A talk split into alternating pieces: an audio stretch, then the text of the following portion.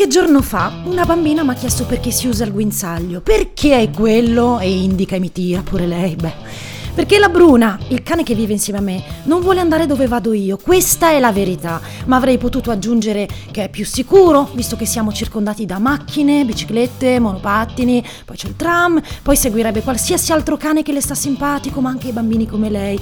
La verità è che io andrei a destra e lei a sinistra, si perderebbe nel mondo, ma questa è un'altra storia. Vorrei parlarvi delle domande che abbiamo smesso di farci perché siamo troppo presi dalla vita che passa. Io sono Francesca Baraghini, benvenuti in Rezzo. Mi riferisco alle domande grandi, che poi per un bambino tutto è scoperta, quindi ogni cosa ha un valore più alto rispetto a quello che gli diamo noi. Ma per noi, cos'è grande? Quando abbiamo smesso di domandarci da dove veniamo e perché siamo nati su questo pianeta? Quando è stato il momento in cui ci siamo arresi di fronte al fatto che non conosciamo la risposta? Comunque, grazie a questa bambina, incontrata in un parco, ho iniziato a contare le domande fuori dall'ordinario che mi pongo ogni giorno. A volte sono più di dieci, generalmente sono 5 o 6, tipo... Ma gli animali capiscono quando parliamo con loro? 2. Gli esseri umani sono ciechi alla luce ultravioletta, ma gli insetti possono vederla. Ma perché noi no? 3. Ma lo sa la gente che quando parla di incubo, incubo vuol dire spirito maligno che sta sopra? 4. Quanti di noi vivono oltre a esistere? 5. Se gli uomini discendono dalle scimmie, perché ci sono ancora le scimmie? Vi dirò anche la sesta domanda, quella che a prescindere da qualunque cosa accada non manca mai, ed è, è davvero progresso quello che chiamiamo progresso? Cioè, questo sostantivo maschile utilizzato per indicare l'evoluzione, il miglioramento, è davvero quello che stiamo vivendo o potrebbe essere usato seguendo un'altra direzione?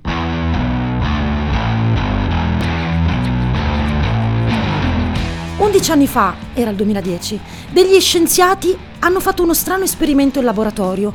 Hanno preso una cavia, un topino, e lo hanno rinchiuso in una scatola minuscola all'interno di una grande gabbia dove un altro topino era libero di circolare. Sapete cosa hanno scoperto? Che se la prima cavia dava segnali di stress, anche la seconda le andava dietro. Sentiva male, diciamo così, per quella rinchiusa, tanto da fare qualsiasi cosa per cercare di liberarla dalla minuscola scatola. Per approfondire, i ricercatori hanno aggiunto un pezzo di cioccolato. La cavia libera mangerà il cioccolato o continuerà nel tentativo di liberare l'altra cavia? si domandano loro. Beh, l'esperimento dimostra che nulla, nemmeno del cioccolato l'avrebbe distratta dalla sua missione, liberare e poi condividere, anche se nel ripetere l'esperimento qualche topolino si è dimostrato un po' più avaro. Ho letto che gli scettici hanno respinto il risultato di questa ricerca, non vogliono che si parli di empatia tra topi, eppure la maggior parte delle cavie studiate voleva prima mettere fine alla sensazione di stress e di dolore di quelle rinchiuse nella scatolina e poi mangiare insieme. Non è ciò che faremo anche noi? Magari quando facciamo beneficenza lasciamo un soldino in un cappello, doniamo cibo o soldi a qualche comunità. Lo facciamo perché siamo preoccupati o lo facciamo per sentirci meglio? Dite che i topi, se fossimo noi le cavie, ci userebbero come facciamo da sempre con loro per andare nella direzione del progresso, costi quel che costi, vita o non vita, come lo intendiamo noi, o troverebbero un'altra strada? Non lo so, ma un'altra strada esiste sempre. Cose che mi hanno colpito in questi giorni. Un torneo mondiale di scacchi a cui hanno partecipato dei detenuti in Gran Bretagna. C'è da sempre il problema di internet, sì, ma alla fine il Ministero della Giustizia inglese ha dato l'ok. Si tratta di quattro campioni. La settimana dell'11 ottobre hanno affrontato i carcerati di 31 paesi, tra cui Stati Uniti, Russia, Croazia e Tobago sotto gli auspici della Federazione Internazionale di Scacchi. Chissà se accadrà anche in Italia. Australia, sicurezza internet deep web. L'Australian Cyber Security Center lo scorso mese, settembre, ha fatto il bilancio dell'anno 2021. 500 segnalazioni di criminalità informatica ransomware con un aumento del 15% rispetto al 2020. Furto e riscatto è una tecnica talmente tanto utilizzata che si può considerare, secondo loro, una delle minacce più significative per le organizzazioni australiane. Gli hacker mandano in tilt il sistema, prendono i dati di un'azienda e li tengono in ostaggio fino a quando non viene pagato un riscatto. Vale per le aziende, ma anche singole persone e infrastrutture. Il Cyber Security Cooperative Research Center ha fatto presente che le aziende australiane si rivolgono sempre più a cosiddetti broker di riscatto, tirando fuori denaro che in un circolo vizioso finanzia i criminali e anche il mercato delle assicurazioni web. Prevenire è meglio che curare. E sono tante le compagnie di assicurazione che utilizzano broker di terze parti per negoziare e pagare il riscatto. Ma sapete come vogliono essere pagati? In Bitcoin. Altra notizia, Spagna. Un'indagine durata quattro mesi di Lighthouse Reports insieme ai giornalisti di El Diario e La Marea ha esaminato come l'allevamento intensivo di suini possa aver contribuito a uno dei peggiori disastri ambientali in Spagna degli ultimi anni, inquinamento causato da centinaia di allevamenti intensivi di suini. Sì, sì. Ad agosto le rive della laguna del Mar Menor si sono riempite di 5 tonnellate di pesce morto. I turisti si sono ritrovati a fare tuffi di testa in acqua scura dall'odore indescrivibile. Le fotografie raccolte grazie a droni e satelliti dai giornalisti che hanno partecipato a questa inchiesta mostrano resti di maiali scaricati su terreni vicini o seppelliti in grandi buche nel terreno. I risultati dell'indagine fanno eco al rapporto 2019 del Ministero dell'Ambiente. Nel bacino del Mar Menor è stato riscontrato che oltre il 90% delle aziende non ha rispettato le normative, secondo cui i resti dei maiali devono essere conservati in stagni impermeabili, chiusi.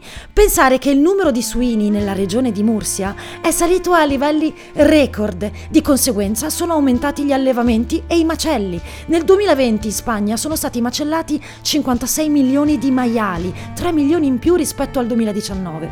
Roba da 15 miliardi circa di fatturato, roba che ha a che fare con l'esportazione, certo, che supera il primo produttore in classifica in Europa, la Germania, ma che va oltre, arriva in Cina, el jamon, che piace a tutti, sì, ma a quale prezzo per l'ambiente? Scozia, parchi eolici, energia alternativa. Gli scienziati hanno scoperto che una certa specie di granchi è ipnotizzata dai cavi elettrici sottomarini.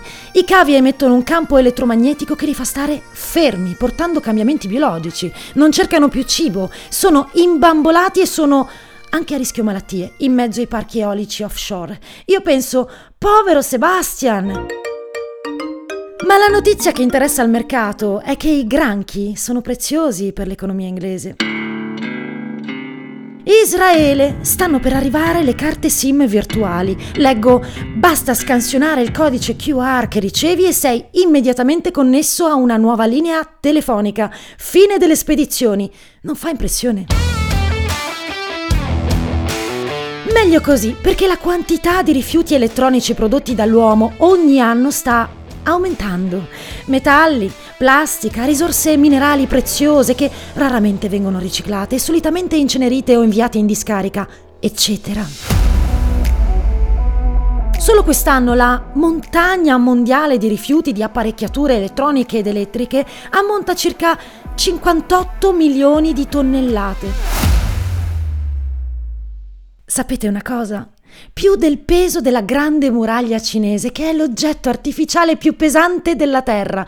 Ogni tonnellata di rifiuti elettronici che non viene riciclata ha un'impronta di carbonio di 2 tonnellate, dicono i ricercatori. Tra il 2014 e il 2019 c'è stato un aumento del 21%. Entro il 2030 arriveremo a 74 milioni di tonnellate di rifiuti elettronici ogni anno. Il report dice che per ogni cittadino europeo ogni 12 mesi vengono accumulati dai 4 ai 5 kg di prodotti elettrici ed elettronici inutilizzati. Ti tornano i conti? Quanta spazzatura hai lasciato nei cassetti di casa? Ma soprattutto, secondo te, è davvero progresso quello che chiamiamo progresso?